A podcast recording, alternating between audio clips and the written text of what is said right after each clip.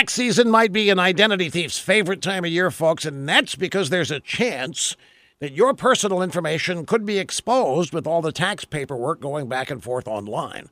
A cyber criminal only needs your name, your date of birth, and your social security number to get a tax refund in your name. They do that by filing before you do.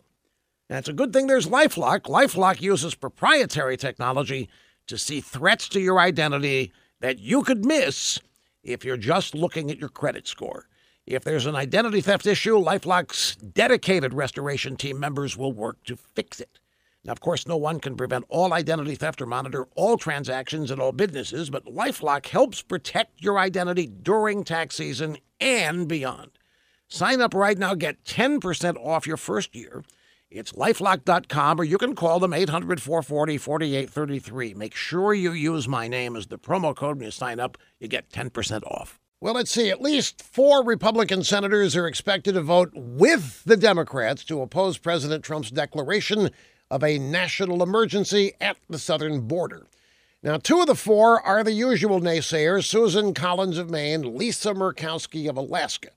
Thom Tillis of North Carolina and Rand Paul have also said that they'll go against Trump.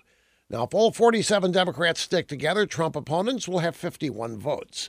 Mitch McConnell, the turtle, laid out the likely scenario. President Trump will then veto the congressional resolution, and Democrats in the House will not have enough votes to override his veto. So, in the end, President Trump's national emergency declaration will likely prevail. That is, if the inevitable court cases are resolved in the president's favor.